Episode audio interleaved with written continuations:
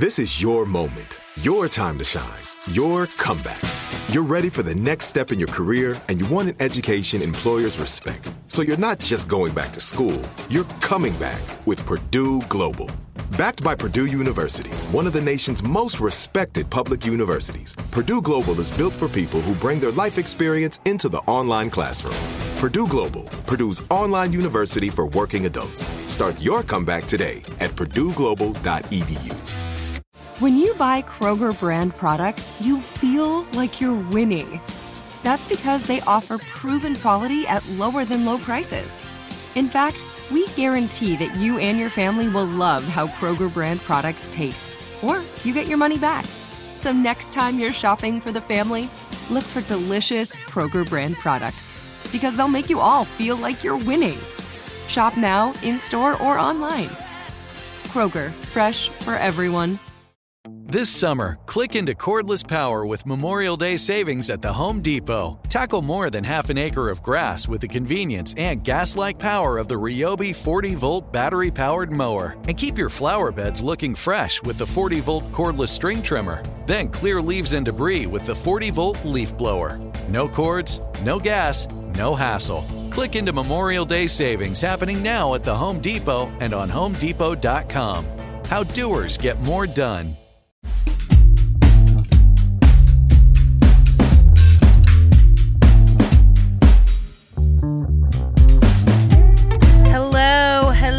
And welcome to another edition of Nerdificent. I am one half of your host, Danny Fernandez, and sitting across from me, as always, is as if you how's everybody doing? How's everyone feeling? I hope everyone is feeling great.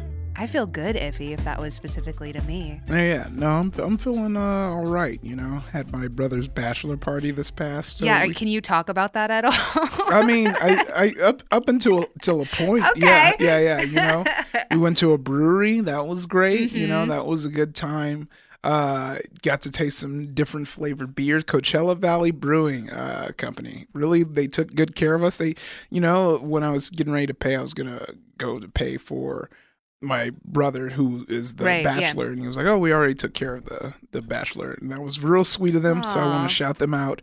Uh, go down there delicious brew i'm a big sweet brew they uh they had brewery tours at like six and we ended up the the Lyft driver was wild out of this world and ended up getting us there 6.15 and i was like i don't know if i we can still squeeze one in. They're like yeah no problem and they took us and we were like it was so funny so full disclosure like m- me and my brother like i said i'm from compton.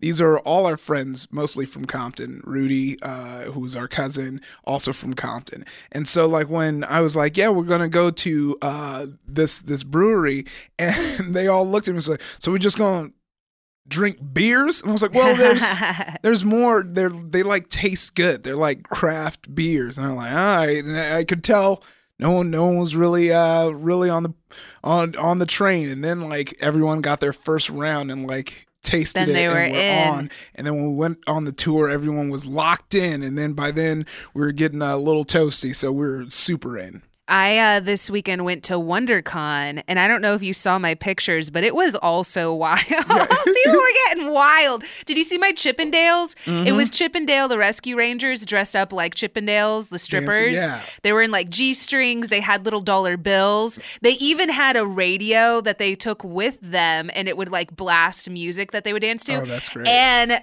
Ben Simon, my friend, who's also on Crazy Ex Girlfriend, he pointed out, and he was like, "Oh, that's the radio from a Brave Little Toaster." yeah So did the full callback, and not only did I stop them, but later when I was on a panel, they were sitting in the audience of my panel. and they're like hey Mm-hmm. we we like that interaction we had earlier we're gonna come support I made you. them get up and uh, and show themselves. Very, show yourself show what the work that you've done. Yeah, it was a spicy con. There were a lot of spiciness. Somebody else was there that had the panel right before mine, and it is our lovely guest today. She's a tech and gaming host, Trisha Hershberger. Hi guys, thank Hey. you for having me. Yeah, you were literally coming off your panel as I was going on to onto the stage. Yep. Yeah, what panel was that?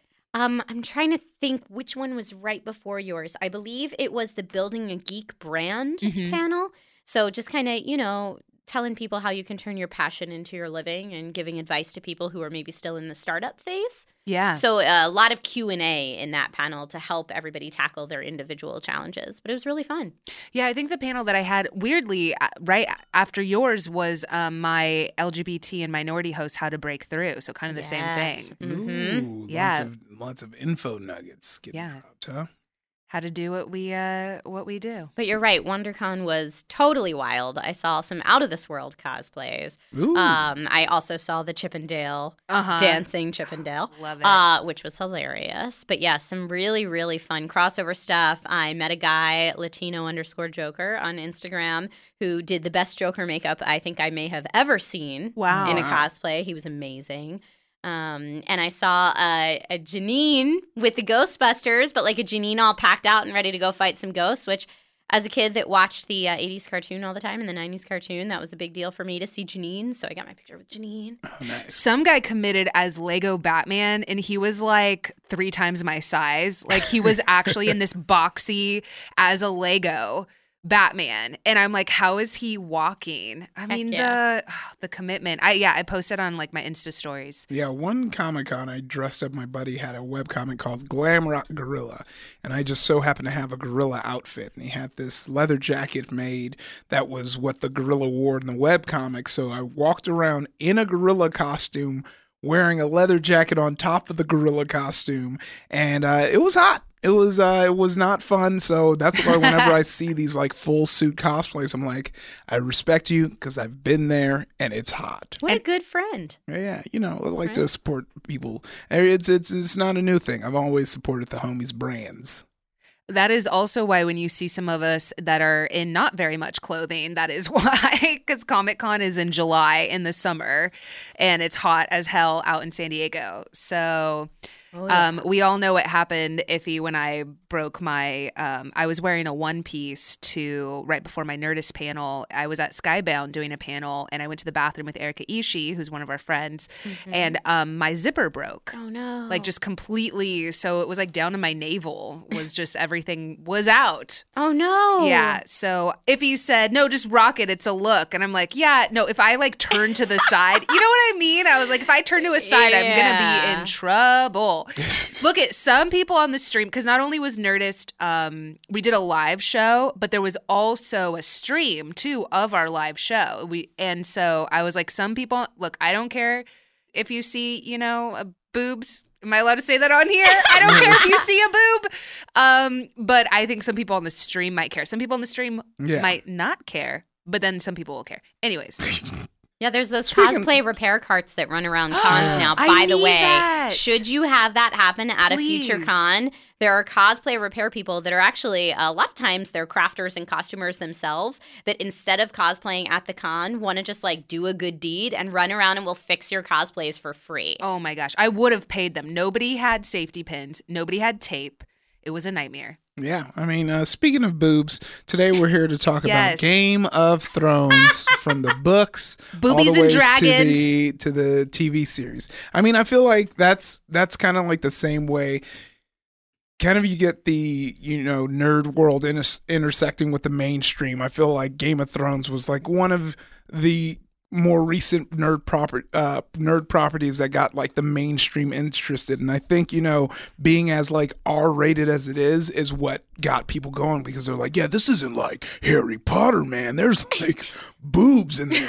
Well, let me just tell Don't you, boobs. there's tons of boobs in the books too. Okay. And the Oh, books yeah. were around way before the show. Oh, yeah. And they were not mainstream. Like if you were like, oh Mm-hmm. man, I want to share this very large book with you by a man named George R. R. Martin, people were like, get out of here with that stuff. But now that it's a TV show and it's on HBO, Yeah. everybody's loving it. Oh, Trisha, it- I grew up with um, boobs in anime and hentai, so I hear you. Get it. Before it was uh, big.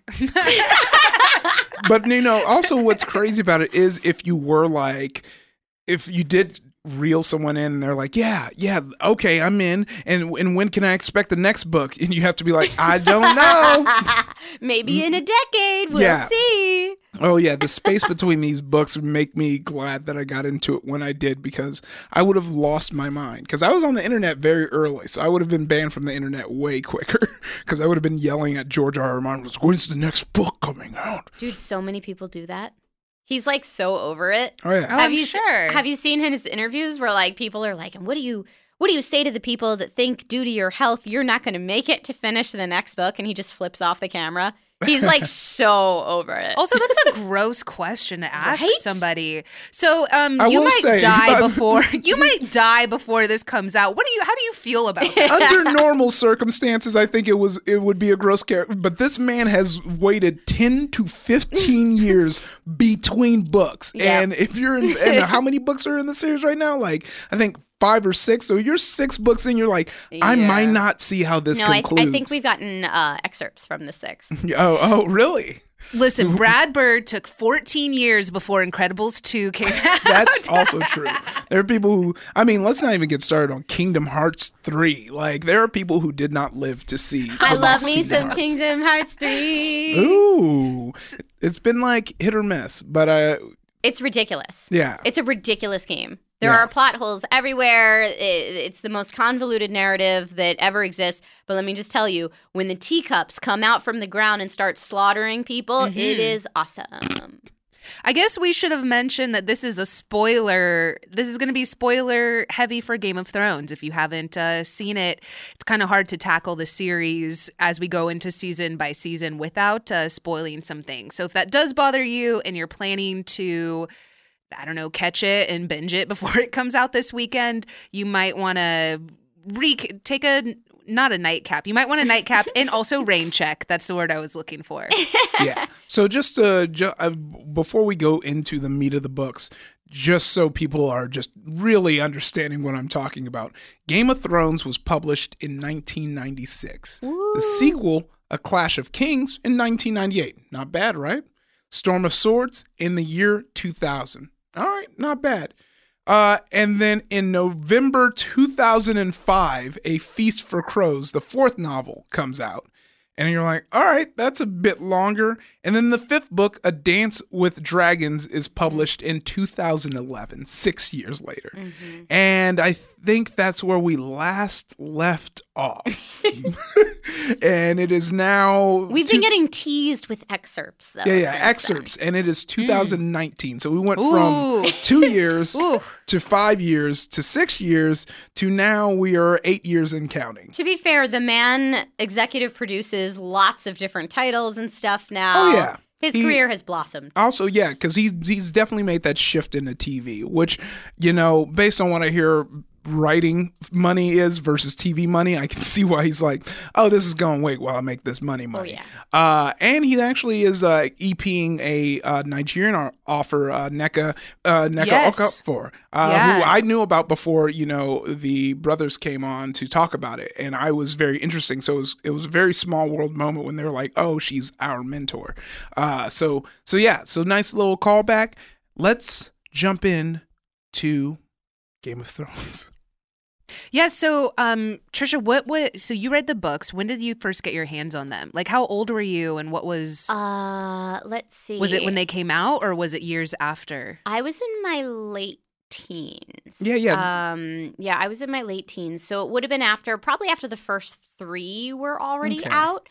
Um, and that's when I got the first one, and I actually picked it up and put it back down three times before I finished it. Yeah, let's talk about that because off air you were mentioning that you read a lot of fantasy novels. I'm. Mm-hmm. more of a sci-fi guy, um, but you were saying how it was a hard read and how, like with me, there was no frame of reference. I think Game of Thrones was my first fantasy in since I was very little. I was like way too young. I think I was in third or fourth grade, maybe seventh, when I first tried to pick up The Hobbit, and it just wasn't popping off the page how I What? The wanted to. Hobbit's yeah, so not good.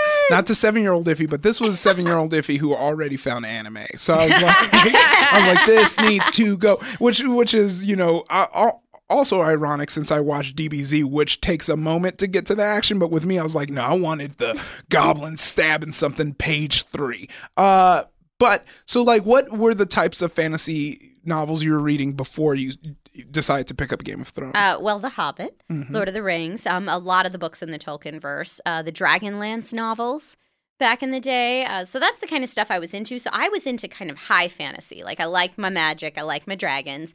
And uh, the first Game of Thrones book doesn't have a lot of that. Yeah. The first book is a lot of politics. Yeah, it was Which just the series I feel like does a lot better than the book does. So you're going through the book and you you know there are parts that are incredibly slow and drawn out and a lot of in most fantasy novels a lot of the characters either have multiple names or have names that sound very similar. So you're constantly flipping to the back of the book to remember who's who without having the benefit that we now have of the show where we can visualize a character to put with a name. Um, so i found the first book to be a very hard read until I got to the end, which again, we're spoiler alerting this. Uh, Yeah. y- If you've watched seasons one through seven, come on with us for this ride. Um, till the end of the first book, which ends much like the end of the first season, Yep. with Daenerys giving birth to the three dragons. So at that point, I was like, oh, where's the next book? I'm so in. Yeah, but up until then, I was like, this is politics. Yeah, that's that's that's really what it was. And uh, to me, I was it, as a sci-fi guy that I was into that because sci-fi is a lot of like hyper politics and and and you know space, you know, like very bureaucratic in their like space wars and exchanges of power. So I was like locked in. And that I I had this and funny enough even with all that I still had that same moment where I was like oh dragons are real? Like, because because like in the, throughout the first book it's almost like it's fable those times are past. There are Right. no and so you're like I was like okay so this is going to be a fantasy that doesn't do much fantasy. And then they're like nope psych that's the wrong number. And actually, I take that back. The very beginning snippet in the beginning of the book, there's magic and fantasy, and then you forget about it for the whole rest of the book.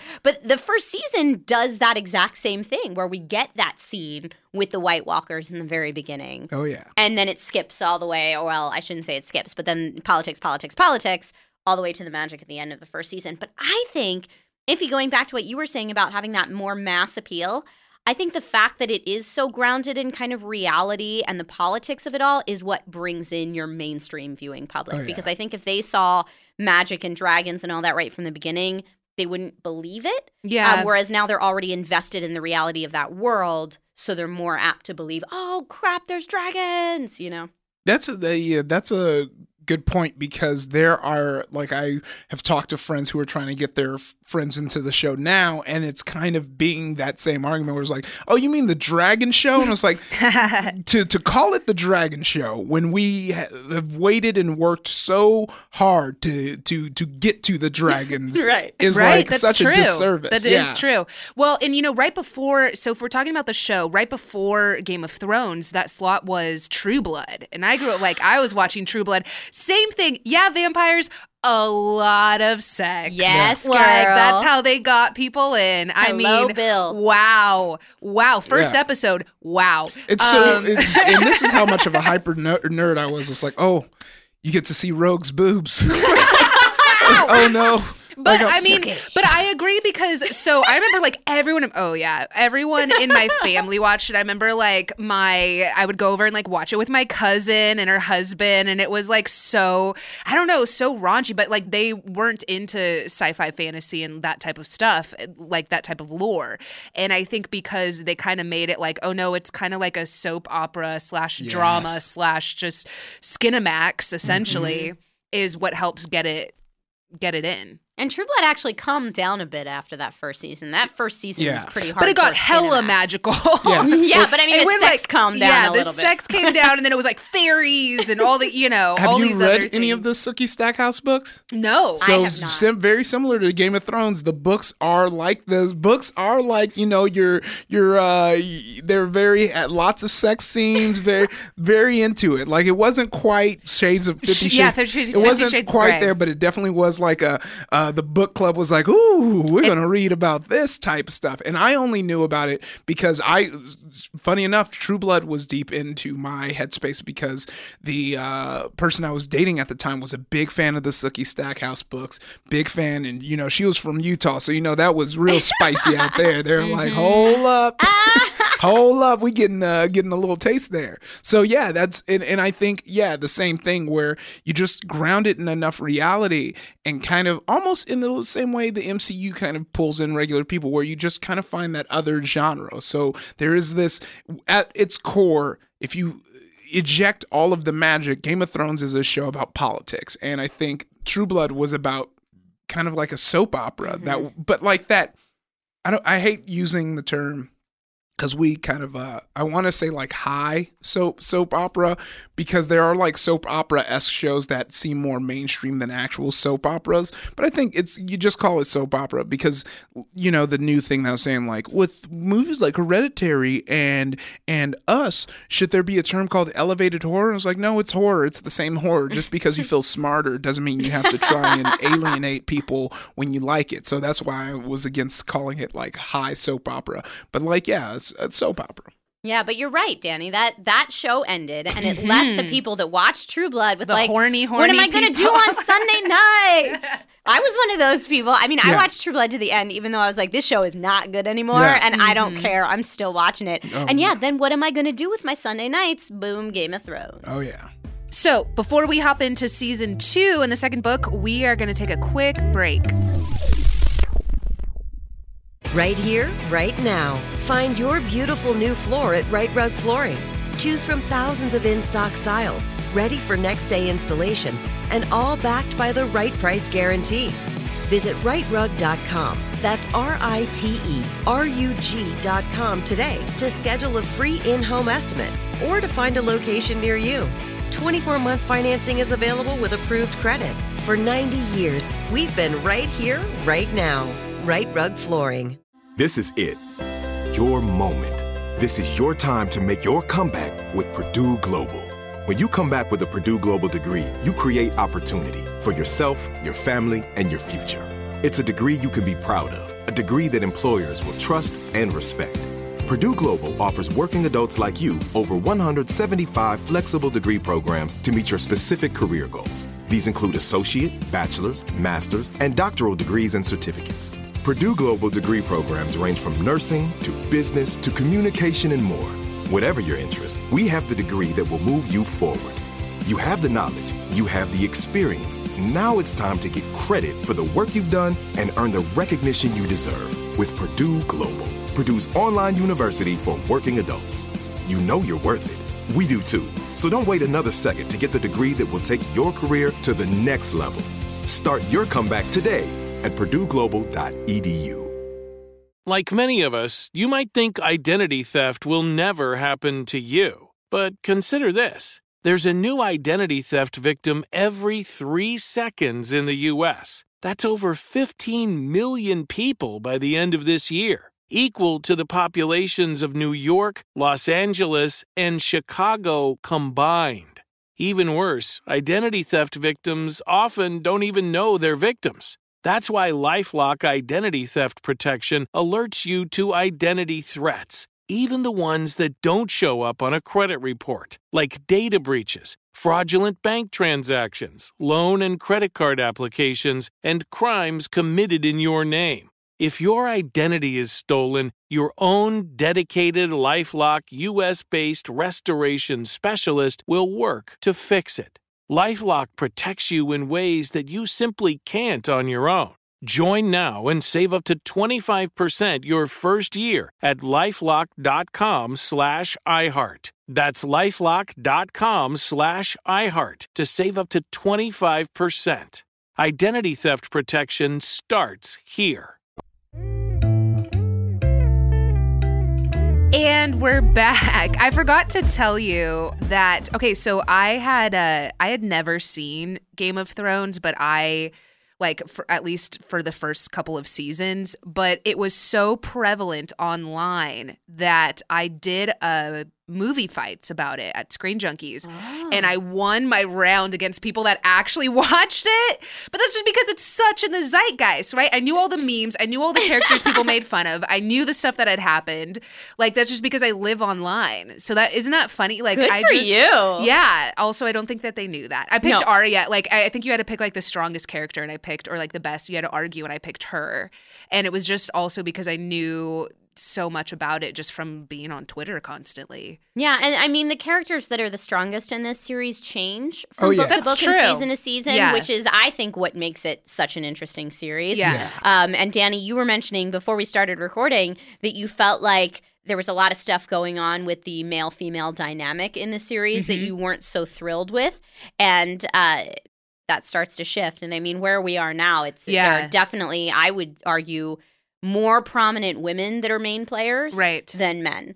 Mm-hmm. Um, but yeah, I mean, it's it, it's got some really strong female characters. Arya being one of them. But depending which season, like a lot of people thought Sansa was a big pushover for a long Yeah. time. Cut oh, to Sansa, Sansa, was now, so frustrating. But that's that's and I kind feel of like the she was written better in the books. To be yeah. honest. Oh yeah, like because the, I I only saw bits and pieces of Sansa because full disclosure, I've read the books, but I only watched my episode of Game of Thrones episode, which was the one where she where Arya. Well, we're gonna jump ahead, but just so Trish knows what, I, where Arya meets the the dude who's teaching her of the million yeah. faces. and- Jaqen H'ghar. yeah, and she like she dips. She's like, this. oh no, this that's my first uh, curse drop on uh, the second one. I I'm usually the clean one, and Danny's. It's hard to talk mouth. about Game of Thrones Yeah. without having a curse drop. Also, like I just came from streaming, so you know I get real loose with the lips. Um, but yeah, it basically like it is cool seeing because the more I think about it, I feel like Arya is supposed to be the viewer because it's that kind of that that dated like not dated but ju- definitely like the fantasy reader's mindset of like I got to kill this person and this person and this person and they constantly show us how she just doesn't have the power to do that yet. Oh boy, you got to watch that show. But but I know she slowly starts to get it and there's something about that vengeance in a world that's just been so cruel to these people.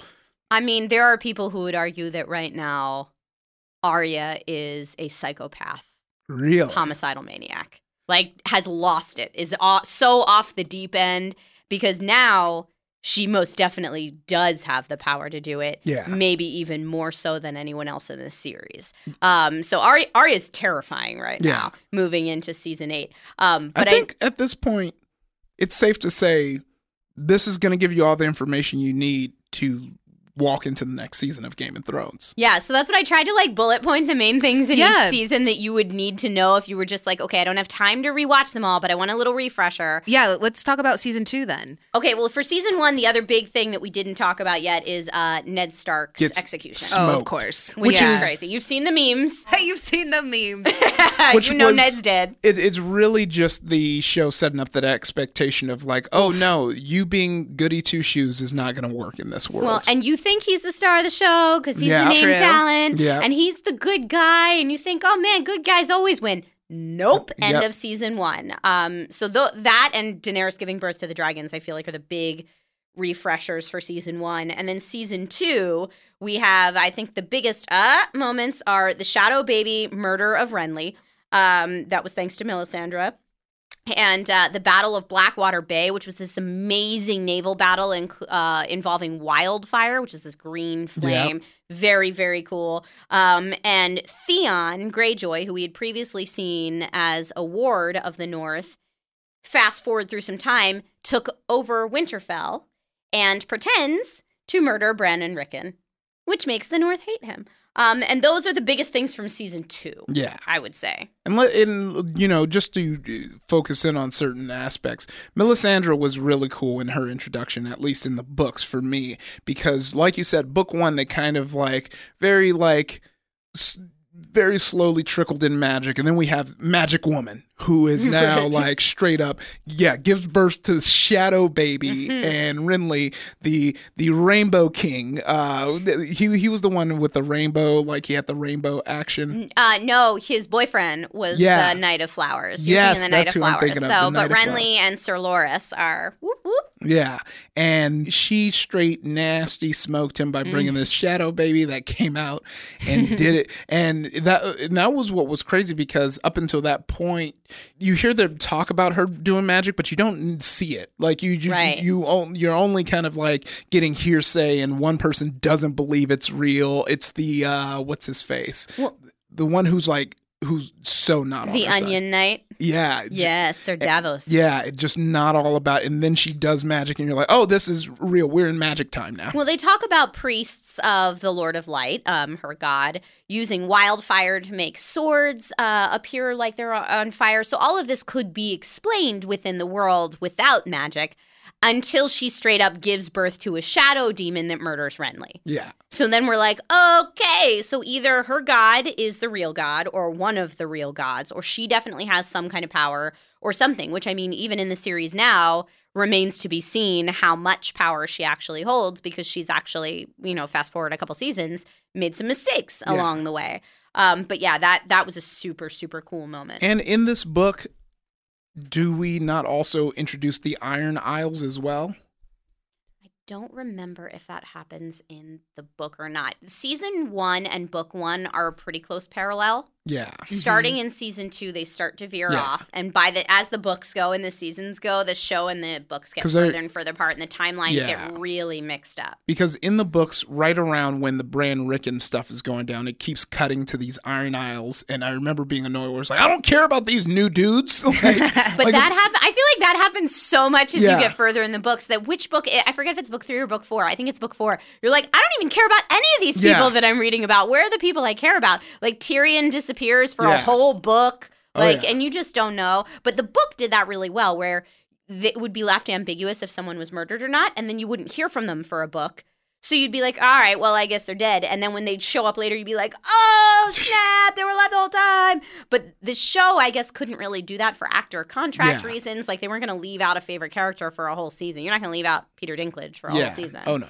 So with because I didn't read the books, so do, how do how do fans of the books how have they handled it over time with it being with it changing? I mean, have they pretty much? I mean, the show is so well renowned. It's Like, so are they good. okay with it? I, I haven't met any salty book people. Yeah. Okay. Uh, I think most people respect that they're two different things. Well, they're also kind of very different in the sense that, like in the book, every chapter is through the perspective of a person, and I feel like that. Is, I'm, I'm I'm not tripping, right? No, Yeah, that's yeah. correct, Yeah, yeah. every every chapter is through someone's perspective. So I think when you lift that, you already know, like, okay, this is going to be different because It has to be because Yeah. Mm-hmm. in the book you're getting pe- characters' inner monologues that you're not going to get without creating some kind of Yeah. dialogue in the show. Or um, is someone whose chapter it is will get a raven from somewhere else that something just happened, and in the series we actually see that.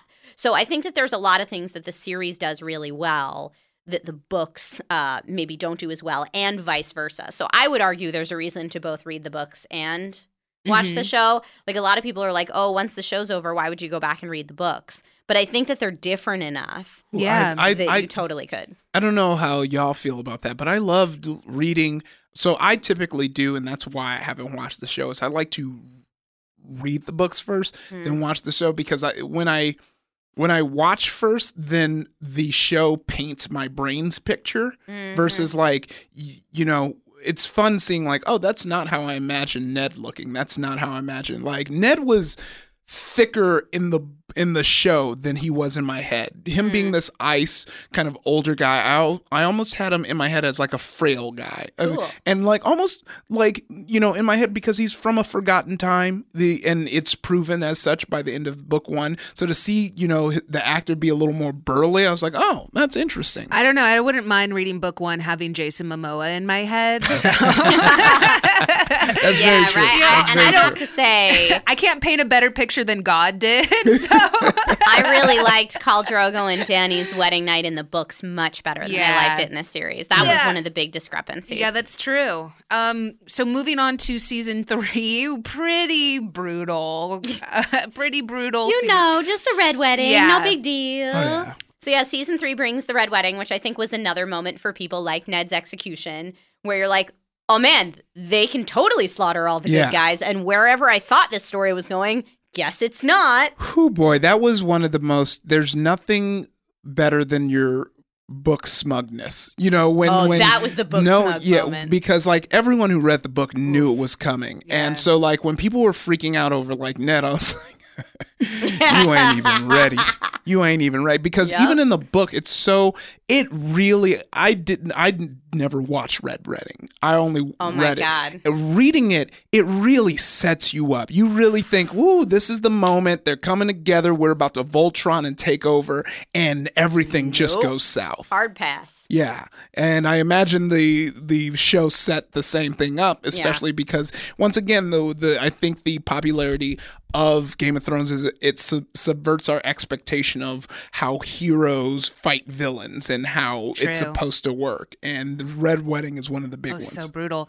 I think it's so cool though that that will forever be in pop culture Oh, yeah. history, right? When you Uh-huh. say Yeah. Red Wedding, even if you're not a Game of Thrones, like you know what it's from and you know what it stands for, like what it means. I just think that's so cool to have like forever altered film and media or like media history. Yeah, the Red Wedding is a big freaking deal, and I do think that it hit all the show watchers by storm, and it was super fun to be Yeah, a you smug remember- broke person that You night. remember how many people was like, I'm never Yeah, watching people were like, again. never watching again. I was actually watching it with uh, Meg Turney, who I don't know if either of you know Meg, um, but she was one of my old co-hosts on SourceFed Nerd, and she hadn't read the books, and I had, and so we're watching it, and she's like on her phone, and I'm like, hey, hey, pay attention right now. Pay attention. You're gonna want to see this. And I wish that I had filmed her eyes. reaction because she lost her mind. Oh. Um, but yeah, that's that's how everybody was, and I giggled like a fool watching people's reactions online Oh, yeah. because I well because I went through it too. I Yeah. just went through it years earlier when I read it in the books. Yeah, there, there is always something too of like reading something shocking because you're like, huh, huh, turn page. Oh my Yeah. God, what? Oh, turn the page. What is this? I remember reading it when I was on lunch break from a job, and I was like almost at the end of my thirty minutes, and I was like, no, no, must keep reading, not Yeah. done yet. and I really want to touch on uh, what Danny said because I think that is true. That is such a big moment mm-hmm. and it's something that when you can have one phrase or one word that will let everyone know like people who probably don't even watch Game of Thrones know what Red Wedding was because it just blew up the internet. So everyone had to find out what this thing was. Uh, and moments like that are interesting because like I'd never watched the Star Wars trilogy growing up. I just you know that just wasn't a thing my dad showed me because he never cared about it. And I watched it maybe five or six years ago and it was interesting watching the movie knowing everything that was going to Yeah, happen. yeah. I knew that Darth Vader was Luke's father. I knew that, but to watch it play out, it it was cool to even see things where I was like, "Oh, that's where that's from." You know? yeah. That is cool. That's super cool. What are two? So, uh, wrapping up season three. I mean, obviously, the red wedding was like the biggest thing. What are a couple of other things that people need to remember from that season? I would say the other big thing that happened that season was uh, Daenerys Targaryen overthrowing the masters of uh, Slaver's, Bay, Yeah. Getting the Unsullied army, um, and freeing slaves in all the different cities. So half, not half, maybe not half of Dany's titles, but a lot of Daenerys's titles came from the stuff she did in season Yo, I love. I'm upset. Like her wardrobe, as it got like you know, as she gained more and more power, and like as Mm-hmm. she grew as a woman, like all of that. oh, I'm obsessed. Well, the wardrobe in Qarth, where she, one of the places she is in season three, is supposed to be one booby out, according to the books, but they didn't do it in the series, Yeah. and I was bummed. It was like, well, not just because I wanted to see booby, but also because like the big thing they talked about in Qarth was like how the fashion was so different and people really cared One about it, and like booby out. it had this like very different feel to it, which I think they did a good job capturing the series. But I was like, dude, where's the one booby out? Because there's Yeah, a yeah. whole thing where Daenerys feels uncomfortable with it, but is trying to fit in, and it's it's like a cool growing moment. But uh, yeah, that's pretty much season three. Moving on to season four. Season four. Ba-dum-ba. Season four, the Purple Wedding. now, uh, so that is uh, when Joffrey gets murdered. Oh yeah, no, yeah. And that's That- called the Purple Wedding. Ooh, that one's that. Whatever the opposite feeling of the red wedding was, was what I felt reading the purple wedding. Like, yeah, I just was. Let me read into detail this kid dying. I just, yeah, Which is horrible to say, but we all felt it. I yeah, think. it's it. Yeah, they really did get you to hate a kid. Like, but Oh, was- for sure. Oh yeah, and it and it, be- but like it was. Oh man, yeah, it was so great. yeah, Our so- friend, Ify, our friend Nick Ross looks so much like Joffrey that everybody would always send him pictures of it. Um, that's unfortunate because so many people hate that character. yeah, yeah, I Oh, know. But this show does such a good job, especially later. Joffrey is one of the few exceptions in the series. Oh wait, you no, he doesn't two look like sides. Joffrey. Sorry, he, who's who takes over? Who's the kid that takes over for Joffrey? Oh, I know what you're talking about. Rick, no, Tommen? Tommen, yeah. yeah, His little brother. Wait, Tommen. Hang on, let me. see Tommen if had a few different actors, so it depends what season No, you're looking at Tommen. The this last season. No, who's the other? Like he's like Joffrey. Why can't I think of it? Um, Do some see. googling and let us know. But yeah, so the purple wedding happens, and then everybody blames Tyrion for Joffrey's murder, Mm-hmm. and then Tyrion's trial by combat happens, where we see uh, the big Mountain Oberyn deal. Which, Yeah. oh man, Oberyn Martell gets his head squeezed. That's a that's another uh, meme that goes. Uh, Oh, I will not die this day, said by a man who died that day. yep. oh man, that was great too because that was a he really. I mean, he kind of the mountain god got as well, but like that was a very interesting fight to read. I kind of went and uh, that's one of the ones I did go up to look because it was such a big moment in the books for me. I was like, I kind of want to see how this plays out, and it was it was done really well. I liked the choreography of that fight. They did do a great job. And then right after that, Tyrion escapes and murders Tywin. And I Ooh, have that's to another say, moment for me. I have to Smoked say, I don't. I'm not going to spoil how they do it in the series for you, Ify. Um, I liked it. In, this is another moment that I liked it in the books better. So it's not with the crossbow. Uh, it that is yes, but the entire in the entire escape, there's a a very specific conversation that happens in the books that is left out of. between him and his father, No, between him and his lady. between him and his brother. Oh, it happens differently in the series and there are some things left out that i feel like are very crucial to tyrion's motivation in the following That's books interesting. and I'm gonna have to go. I'm gonna have to go. yeah watch so it. I, and i don't I, i'm always hesitant to say it in things because i'm like what if like in season eight they're gonna drop that Yeah. bomb of what that story Right. was i don't want to have spoiled it for everyone Oh my god, the story.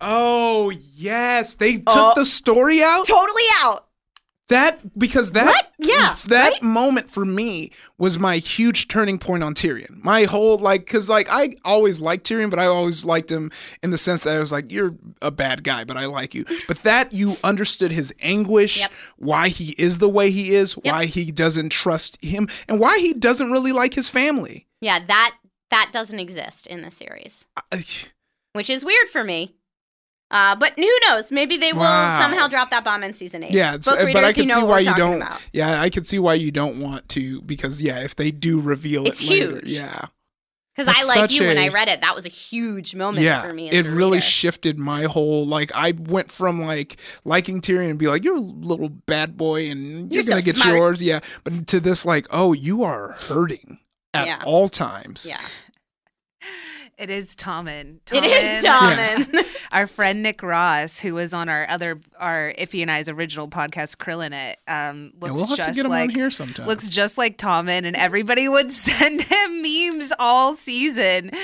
Please continue. Yeah.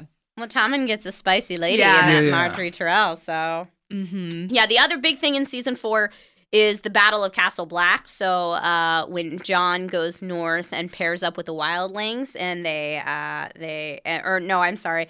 It's the Wildlings versus everybody at Castle Black. The Wildlings come down to the wall and have a big fight, and that's where we lose Ygritte from the series. yeah, Very sad for Jon. rip. Um, but that's yeah, that's season four as well. And then season five. We're moving along. Moving along. Season five, uh, we have our Hardhome battle, which is what I was thinking of earlier, where it's Jon pairing up with the Wildlings to fight the Night King. Yeah. Which that is such an insanely well done battle scene, especially when you're like, oh my god, this is TV. yeah. Oh my god, this is on TV. God. Um, Here's yeah. here's one thing I want to mention that's going on with uh with Jon and with a lot of the uh a lot of the Starks that you know, I don't know if it tracked as as well as it did in the books, but you find out that the direwolves and the Starks are linked and that they they can control their direwolves because Jon doesn't quite use it, right? He's It's he- more you hear about it more in the books than you do in the series. really mm-hmm. that's one of the coolest things though. I know. Oh, so yeah, if you if you're watching the series and haven't read the books, they they have a connection with their dire wolves, and they can they that's eh, that's kind of how one of the the Starks stay alive, right? Because they're uh, living mm-hmm. as So- the in the series there's a connection with them where like they're extra friendly um but it's not like all the kids can warg oh wow. Okay. So it's it's this is again one of the reasons why i'm like if you're someone who loves the series there are reasons to go back and read the Oh, yeah. like there's stuff the in warging there was super cool. super cool.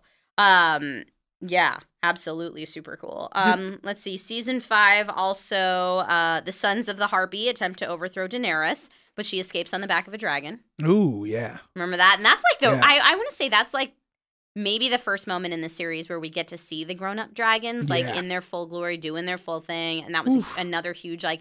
I can't believe they're doing this on a television budget. Now that being said, it's a gargantuan television Yeah, budget. for real. but They really did shape. crap. I mean, they really have shown. I can't think of another show that looks as good that is doing as much.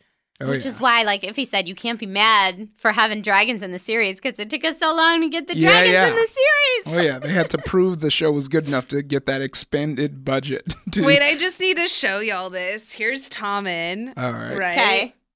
Here's our friend Nick Ross. Oh, he definitely looks like Tommen. Yeah, that's, Isn't that's that Tommen. funny? He needs to cosplay Tommen. I mean, that would be the thing to do. That You would be the I'm thing to do. Uh, let's see. Season five also has the High Sparrow, who's freaking terrifying in his own right, bringing the rule of the faith militant back to King's Landing, Yeah. which totally backfires on Cersei. Um, Stannis. Oh God, this moment is season five too. Stannis, uh, Oh, under no. direction from Melisandre, Mhm. sacrifices Shireen. Oh, that was hard to watch. that was so hard to watch. Yeah. It only prepared you for Infinity War. no, it didn't. No, it didn't. No, it didn't. Ify prepares at all. for No. those people, all the we, those people are coming back. Like, there's no way they're getting rid of freaking Tom Holland. Well, and it's not like they were like, And "Hey, yo, in order to defeat Thanos, we just have to burn you alive as we right. all watch." They like quietly went away in the dust. It Right. was not the same. Much less this was brutal. I mean, there, she eventually went away in dust. but Ify, it was brutal. Okay. Um, And the worst then- part about that was Stannis doesn't even win after that. yeah. He dies. Yeah. And then something very tragic also happened at the end with uh, our man Jon Snow. Oh yeah, yeah. Jon Snow uh, is the Dies. victim of a coup. All of his brothers turn on him Yeah. and they murder him. And Do then we you- start the next season. Just kidding. Season six. Yeah, that's um I mean, y'all all knew that, I guess, that read the books. Uh, I- no. Yeah. I, Oh. I Oh, no, don't because it wasn't they'd gone that far. Nope. So yeah, it's so like I was tripping out, yeah, yeah. which was why it was the perfect cliffhanger because it that doesn't happen and there's yeah, nothing. none of us know that. And also, so some of the timelines ended earlier. It, like this, the show surpassed the books in certain characters' timelines in earlier seasons than it did in later seasons. Um, again, because you're doing POV from different characters, the timeline is very kind of gray and confusing in the books as opposed to the series. I mean, it's kind of confusing in the series too. But yeah, we did not know that was going to happen. Yeah. Dang. Faux show. Um, I mean, people guessed because there were way too many fan theories about Jon being really important to Right, the right, ending right. of the series to let Jon go so soon. But I think that's also why people were like, "Wait, what? Mhm. Like now all of my theories are out the window? Are you kidding me?" Yeah, but also in a fan base that is used to people being murdered and not coming back. Yeah. Unlike X Men yeah. or something. Right. Where you're cool. murdered, you come back. We know, and DBZ and all the like Marvel things, you're murdered, Yeah, and you come alternate back. dimension Jon Yeah, yeah, yeah. isn't coming back. no, this one was like, oh, so people didn't know. Um, we have to take a quick break. Then we're gonna break down the last final seasons and then kind of possibly the future and the prequel that's coming out. So Dun, dun, dun. we will be right back. Right here, right now. Find your beautiful new floor at Rite Rug Flooring. Choose from thousands of in stock styles, ready for next day installation, and all backed by the right price guarantee. Visit riterug.com. That's R I T E R U G.com today to schedule a free in home estimate or to find a location near you. 24 month financing is available with approved credit. For 90 years, we've been right here, right now. Rite Rug Flooring. This is it. Your moment. This is your time to make your comeback with Purdue Global. When you come back with a Purdue Global degree, you create opportunity for yourself, your family, and your future. It's a degree you can be proud of, a degree that employers will trust and respect. Purdue Global offers working adults like you over 175 flexible degree programs to meet your specific career goals. These include associate, bachelor's, master's, and doctoral degrees and certificates. Purdue Global degree programs range from nursing to business to communication and more. Whatever your interest, we have the degree that will move you forward. You have the knowledge, you have the experience. Now it's time to get credit for the work you've done and earn the recognition you deserve with Purdue Global, Purdue's online university for working adults. you know you're worth it. We do too. So don't wait another second to get the degree that will take your career to the next level. Start your comeback today at purdueglobal.edu. Are you still searching for your perfect place to call home? Well, now is the time to buy at Fisher Homes. If you're looking to move in before the end of 2024, May could be your last opportunity to start building your dream home and close before the year's end. If you're hoping to move in even sooner, Fisher Homes also has homes that are move in ready and waiting for you, where you can start enjoying the benefits of homeownership even faster. Schedule your personal tour with a new home advisor today at FisherHomes.com and make this spring the season you find your perfect home sweet home.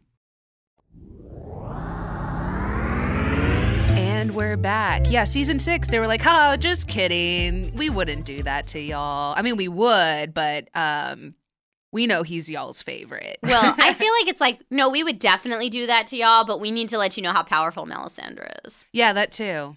Like Yeah. that was the that wa- I feel like was the big thing with that that she could bring him back and that she was like, oh, he serves a greater purpose. Just so he could be murdered in the end. No, I'm just kidding. Yeah, I which- I don't know what might happen. I mean, maybe. I know. I don't know. Yeah, we'll get into that uh, later. Yeah, we But had heard of the Lord of Light resurrecting people before. Sir Beric Dondarrion says he died, I think, five times and was resurrected by a red priest, Thoros of, of Myr. Um, so we'd heard of that happening before, but this is the first we've actually seen it with main characters, so that's crazy. Um, let's see what else happens then. Ellaria Sand and the Sand Snakes take over Dorne, which is one of the sidelines that I feel like when you're reading the book, you're like, who cares? I don't Yeah. want to be in Oh, yeah. Dorne. It's fine, but it's integral to the overall stuff. Um, Daenerys gets a Dothraki army by burning down all the dudes. They're like, oh no, you're an ex Khaleesi. You have to live with the old ladies. And she's like, no, I do not. Excuse you. Um, that's a very good, like, woman power scene there. Um, we learn about Hodor and why his name is Hodor. Press uh, F to pay respects. Yeah, so sad. The Hodor thing's the saddest. Um, I actually have a doorstop in my house that says Hodor on it because I'm an awful person, but it's so funny.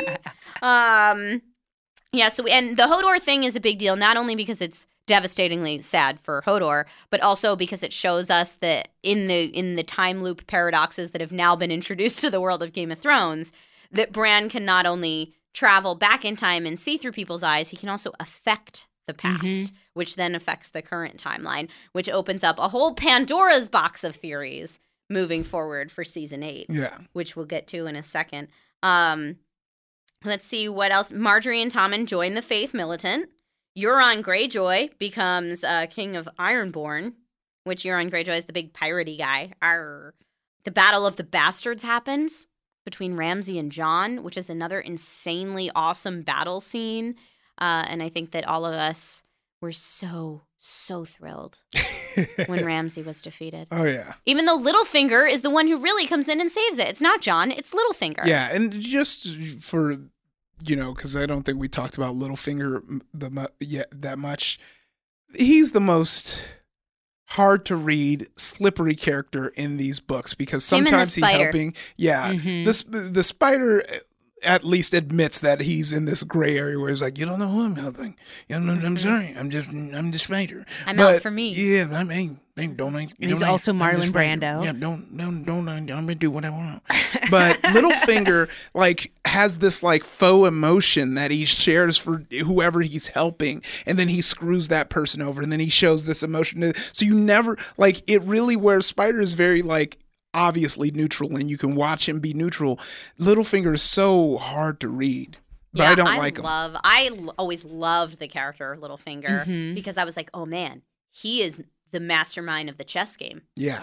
Like all this politics that we're seeing play out, anything you think is happening by chance, it is not. It is happening because Littlefinger put it in motion to happen that way. Um, so he was always my like, oh man, who's playing the game the best? At least in the earlier seasons and in the books, um, which is why it blows your mind later when he comes to an untimely end. um, but yeah, so we have the Battle of Bastards saved by Littlefinger. Cersei murders a whole bunch of people by blowing up the sept with wildfire, which is nuts, and then Tommen kills himself by your friend. Sorry, friend Yes. Yeah. Uh, Jon becomes king in the north. Bran is now the three-eyed raven, and he discovers that the whole Tower of Joy theory is confirmed. Which I have to say, I don't know if you felt this way, Ify, but as a book reader, that is a theory I had been wanting to be confirmed for so long. Refresh like me I on was Tower of Joy. So the Tower of Joy is the whole R plus L equals J theory, Jon's parentage, mm-hmm. which is Rhaegar and Right, right, Lyanna right. Yeah, yeah, yeah. Oh. are the actual parents of Jon. Yeah. So like when you're reading the books, you're like, this probably isn't Ned's bastard. Yeah. Like let's just be honest. Everything we know about Ned, probably not the case. And as you're going on, you're like, I bet he's a Targaryen. How could he be a Targaryen? Yeah. Like trying to figure it out. Um, and so Bran goes back in time and sees that happen. And then to know that Ned kept that secret all those years, even though Catelyn like hated him for it. And like it's just such a huge moment where I think everyone online was freaking out. R plus L equals J confirmed. Yeah. Um, because yeah, that was a big, big, big old theory. That's what I was like, God, I've been waiting like 15 years for this theory to be confirmed. That was a huge deal. Um, and then season seven, our last season. Oh, And what did you think of season seven? What did I think of season seven? Um, I mean, it was spicy between Jon and Dany, so Mhm. that um had a little. Even weirder now that he's her nephew. Yeah, yeah, that's uh, interesting. But I guess not uncommon for that time, which I is mean- a time that doesn't exist. Uh, but yes, even- not for that time. yeah, even in the book, they were talking about how like they were all just it's the spe- specifically the Targaryen family Mm-hmm. were just kept it in the family. Yeah, Targaryens intermarried, and that was pretty well known. But I think being raised a Stark, it's going to be real weird for Jon. And I think for Daenerys being raised elsewhere, it's probably Yeah. going to be super awkward for her too, even though they know that that's really how it goes. So season seven opens with a killer scene where Arya slaughters all of the Freys. in Yes. a revenge move for the Red God, Wedding. it felt so good, right? It does feel so good. Arya, who now wears many faces, um, such a cool move. So she like noped out, but still has the ability to wear many faces. Yes, which is still a big question mark in kind of how all that went down. Because yeah, they might want to come back for her question mark. I don't know. I wasn't. I'll be honest. I wasn't thrilled with how all that played out in the series, and we hadn't really seen all of that in the books. Like I was expecting to get more of a payoff or something that made a little bit more sense out of that whole adventure. Yeah. But instead, it just seems like she came away with it like, okay, so I'm not a priest for you guys, but I still can be a many faced assassin. Yeah. Which mm, mm, I have a question. So where did the books end? Where did where is it, has it left off? Was it back in season? It's different for each Yeah. character. No, So- no, no. But oh, okay. But because I was gonna say if if no one has any idea of what's gonna happen in season eight, like because that No hasn't one been has written any Yeah, yeah. idea. Do you think he's going to come out with a book? Yeah, it he said he's going to finish it. He Oh, okay. originally told the showrunners, "Here's how it all ends. Here's how I'm intending it all to end." And they said they're just going to take different paths to get there. Okay, Yeah. and then and then if people want to read the book, they can, even Mm-hmm. though they already know kind of what will happen. That's kind of like Scott Pilgrim, uh, because the the movie wrapped came out before the final Scott Pilgrim book came out. So and and it seems like they kind of had different endings, but still kind of similar. Yeah. Yeah, I mean, and that's the idea. And I'll, I will definitely read the books because I think that they're Oh, yeah. different enough. And a lot of the excerpts that George R. R. Martin has released at this point are intentionally excerpts where, like, someone who was killed off pretty early in the TV show is in the book excerpt moving forward. So he's like, see, it's different. Yeah. Doing different things. Um, but let me buzz through some of this because I know we don't have a ton more time and I want to talk future theories. Um, so Arya kills the Freys, Daenerys returns to Dragonstone.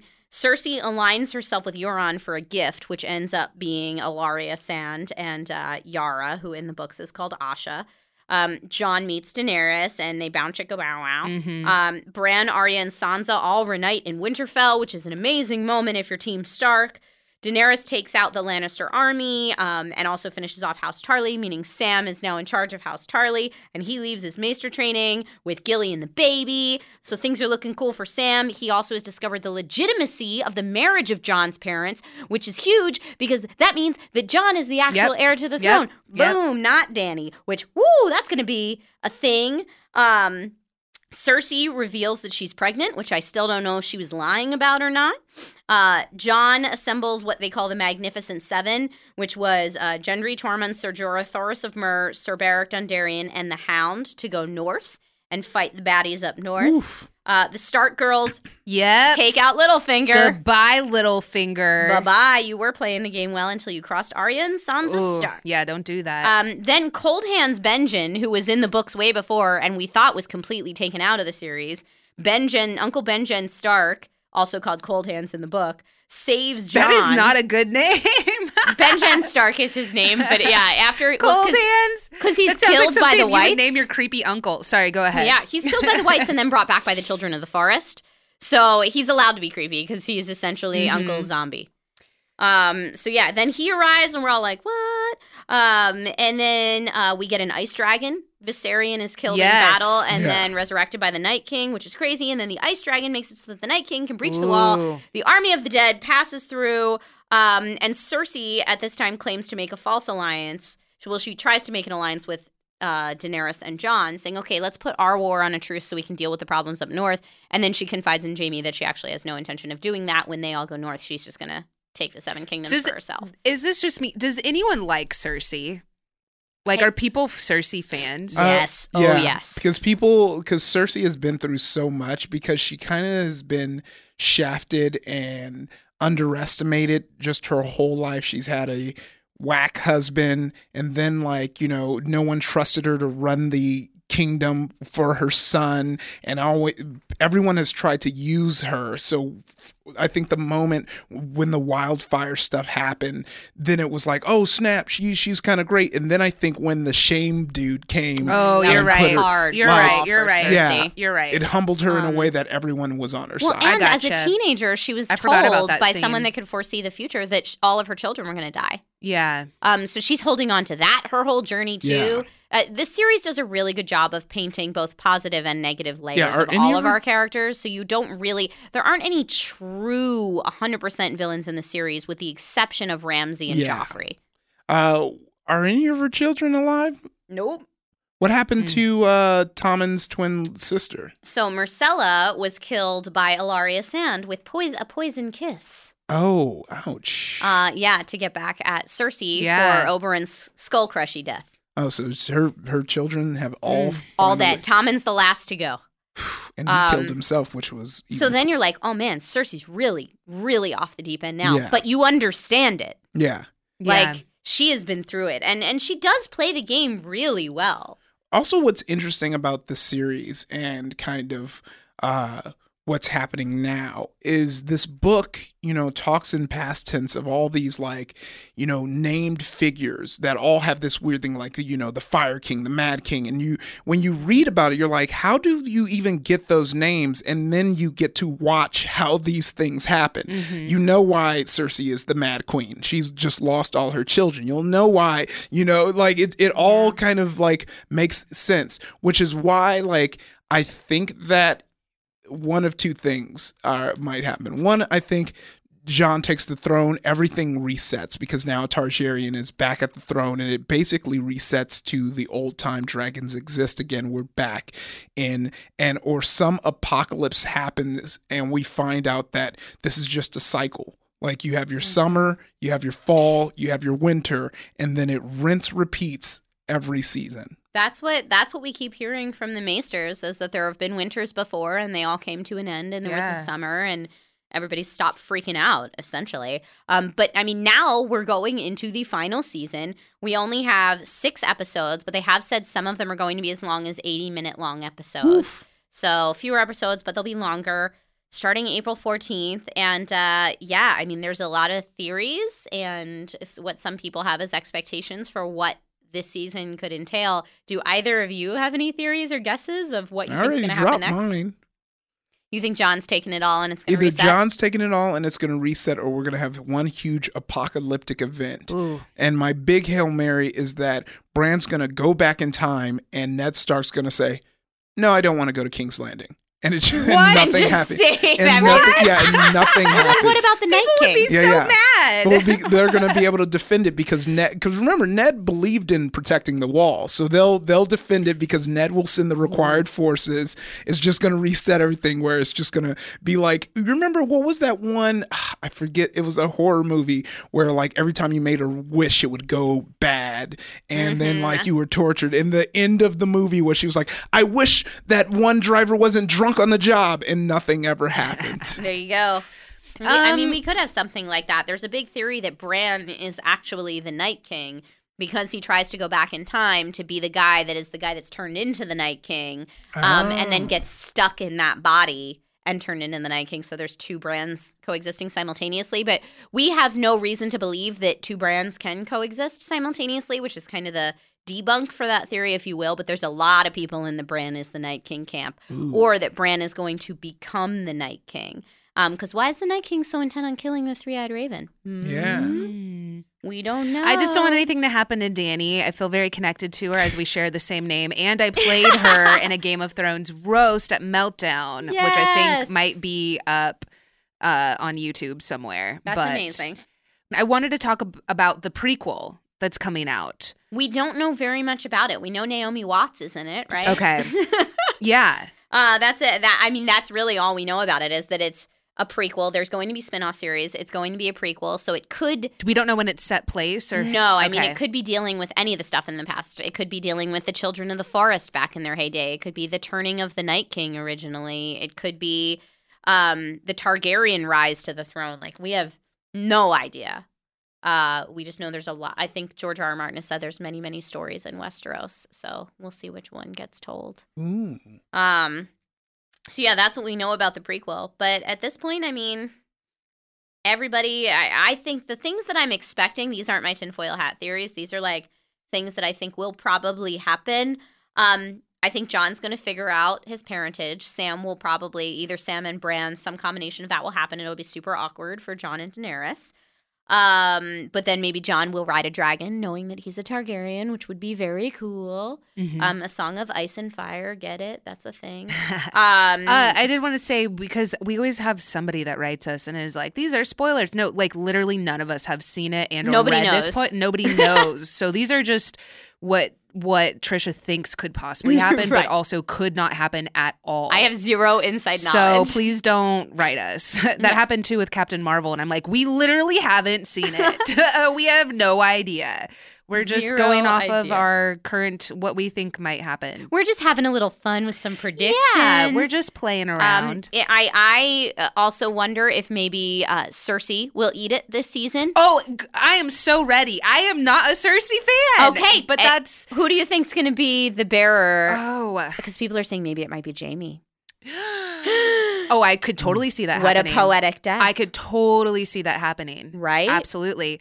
I don't know why I did not connect to Cersei the way that other people did. I'm like, when is she? When is her turn though? I think people respect Cersei's ambition. Yeah. I don't know that anyone likes Cersei. Like, I don't know that anyone's like, oh, yeah, I hope Cersei takes it all. I don't I mean, what if she did? That would be such a middle finger. Like, if sh oh man. Okay. Anyways, could. yeah, I'm very ready. I'm sorry, uh, Cersei. You've you've done your time. Where I'm ready for you to tap out. I also think they keep hinting at Daenerys being pregnant after our Yeah, Jan and Johnny I think so too. thing. So I def- that might be a thing. They don't that use goes protection. Somewhere. Then they're not using the Yeah. sheepskin condoms. Nah, wool, that wool, could whatever. happen. Um, and I do think Arya will at least murder one other person off her kill list. Oh, I think she's. I think she's definitely. Yeah, yeah, that's that's what she's going for. she's and Cersei's on her. I think she's going to complete that. Yeah. Yeah. So it could be the people still on her kill list are the Hound, Cersei. Oh, and her kill list is different in the series than in the books. Um, Cersei, the Hound, the Mountain, Ilyn Payne, Melisandre, and Beric Dondarrion are the people still on her kill list in the show. Um, there's extra characters that have been cut out of the series that are on her kill list in the books. Um, so yeah, those are the things that I'm like expecting to happen. But other than that, like the big question everyone's asking is, who do you think is going to finish sitting on the Iron Throne? Yeah. And I legit have no idea. What if it's not somebody that's one of the main characters? I think they're going to burn the Iron Throne. They're going to destroy it. Well, the Iron Throne is already melded weapons. Yeah, I That's think what they're it's just made gonna, out of. They're going to. Daenerys is going to have a dragon just flame it till it melts. That's what they say. That's how they say it was made in the first place. Was the swords of the enemies melted by dragon fire? All right. Well, That's how they, which is pretty awesome. I keep trying to find pretty ways to destroy way. it, and you keep making it stronger. I don't know. I feel like Jon and Dany might get married and roll together. Yeah. that might be a nice, but that would be a nice resolution. Yeah, and Game of Thrones is not uh-huh. known See, for that's- nice yes. resolutions. Oh no! Goodbye. One so of we them. have no idea. Um, but yeah, tinfoil hat theories that are out there. Bran is the Night King is a big one, or the Bran traveled back in time and was the original Bran the Builder, or both. Um, I like the belief that Tyrion is actually a Targaryen as well. mm-hmm. But as we go on, there's less to prove that. That Yeah. seemed more viable about a season or two ago. But uh, his dad, Tywin, does say lots of stuff like, You are no son of mine. Right. Like there are things dropped in there that it could be the case. Um, and, and he also, the dragon did not go after him the first time he met a dragon, which is another big Targaryen thing. Yeah. So that that's total tinfoil hat. Um, and then uh, a lot of people online I was reading recently that think Meera Reed and Jon Snow are twins, and that maybe Meera Reed is also a Targaryen. Um, I am not super in that camp, but there are definitely people online that are. It's so funny. I'm reading uh, an article from Rotten Tomatoes that's like breaking down the timeline, and people commented, "Why did you use BC? That's like a totally different. that doesn't exist Before in this Cersei. world. yeah, before Cersei. that's not in this timeline." Um, yeah, the three wise men show up, and um, that's what I think is Well, my guess is that probably because I've seen people use AC when Mm-hmm. they're talking about Game of Thrones, and I always wondered what that was after Yeah. what what that meant. Uh, The dragon time is uh, apparently the timeline we're working off of. Well, we did it. We broke it down. I tried. There is so much information. Oh, of course. Yeah. And we can't, I mean, there's entire podcasts dedicated to this show. Mm-hmm. So we hope that that was a good refresher going into season eight. Oh yeah, and I hope into all the people who just decided to uh, pop this on before they s- start the next uh, next episode in the new season. Enjoy the show. Trisha, do you have anything you want to plug before uh, before we get on out of here? Um, no, I mean, if you want to follow me on socials, I actually am doing a Game of Thrones after show with a couple friends of mine, with one Sam Basher and DJ Oh, they, they, that voice has Um, been heard on here, right? Yeah. Ah, Sam, yes. Sam came on here. He had a great Flash episode and he was in our Captain Marvel review. Heck yeah. So, yeah, Sam and DJ Wooldridge and myself do a Game of Thrones after show. Um, and we're going to be doing an episode uh, this week going into the new season, and then an episode after all, each of the six episodes moving forward. Um, and if you want to follow me for more information on that and other stuff, I'm at that girl Trish, but it's that G R L Trish. There's no I in the girl. And that's on Facebook, Twitter, and Instagram. I'm so going to slide into your DMs when Cersei goes. if she goes. You should, right? Oh, but if she's there until the end, slide into my DMs, please. I just want to. I just want a DM from you that's a GIF like, oh. it's gonna be something. Yeah, yeah, totally. You'll get me with like Selena dancing or something. Perfect. Selena dancing. I'm at Ms. Danny Fernandez on all the uh, on all the socials. Check out our TeePublic site. It's teepublic.com Yes. slash nerdificent. We will have Game of Thrones shirts in there. We have really cool ones, so go check it out right now.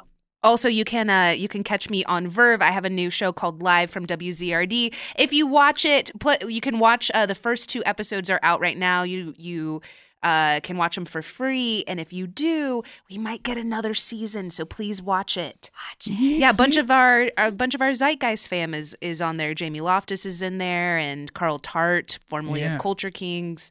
Hopefully, Ify will be in season two. He was too busy for us Yeah, this no, season. I was, I was, uh, that was while I was at working at BuzzFeed, and they didn't give me any days off. I'm just kidding. I love y'all. Uh, yeah, and me, I'm Ify Nwadiwe, I F Y N W A D I W E on Twitter and Instagram. So uh, definitely go there for uh, any and all future shows. If you're listening to this now, then I guess I can let you know that on the 17th of April, I'll be having my Just for Laugh callback at, uh, you know, uh, it's West Side Comedy Theater, 8 p.m. in Santa Monica. If you're in the LA area, come there and laugh because agents don't. Uh, oh God. if you like seeing me play video games, uh, definitely stop by the stream. That's IfDeez on Twitch, twitch.tv slash I-F-D-E-E-Z. And I'm going to explain this a little more because a few people have tweeted me asking me. The way you do this for your free sub is if you already have Amazon Prime and you have a Twitch account or not, you can make a Twitch account. You then can connect your Amazon Prime account with your Twitch account, and you get one free sub to give to me uh, every month. You have to come back and do it every month. I, it doesn't auto renew. Only if you paid cash, then you can like pay it, rinse, repeat, and then when you uh, don't have five dollars to spare, feel free to cancel that. Uh, but also, most importantly, more than anything, we have the Discord. Uh, so discord.gg slash salt squad. We have the a ton of different nerdificent rooms in there. Lots of people get there. Fleckery goes ahead and drops the footnotes in there for you to click.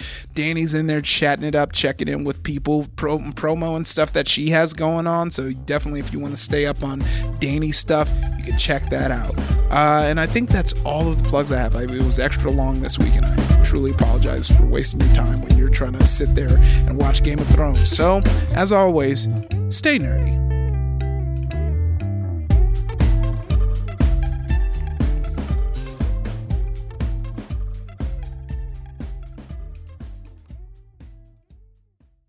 Right here, right now.